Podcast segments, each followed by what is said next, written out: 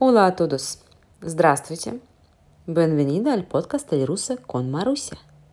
En este episodio hablaremos cómo ser educado. Empezamos. Спасибо. Спасибо.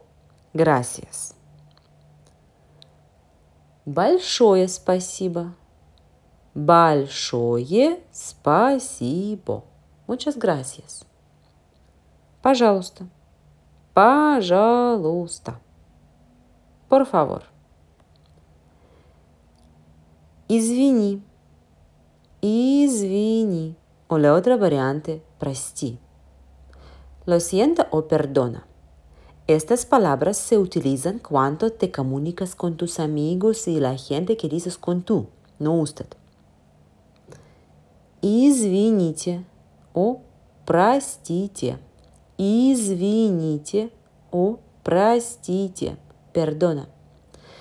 Estas palabras se utilizan cuando comunicas con la gente que dices con usted o con persona desconocida para pedir dirección o qué hora es, por ejemplo.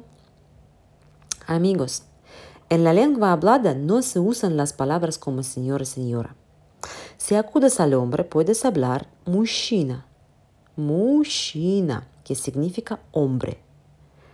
O si un hombre es joven, молодой человек.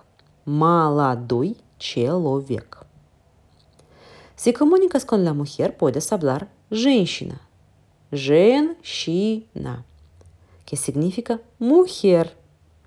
O si una mujer es joven, девушка. Девушка. Amigos, hoy eso es todo.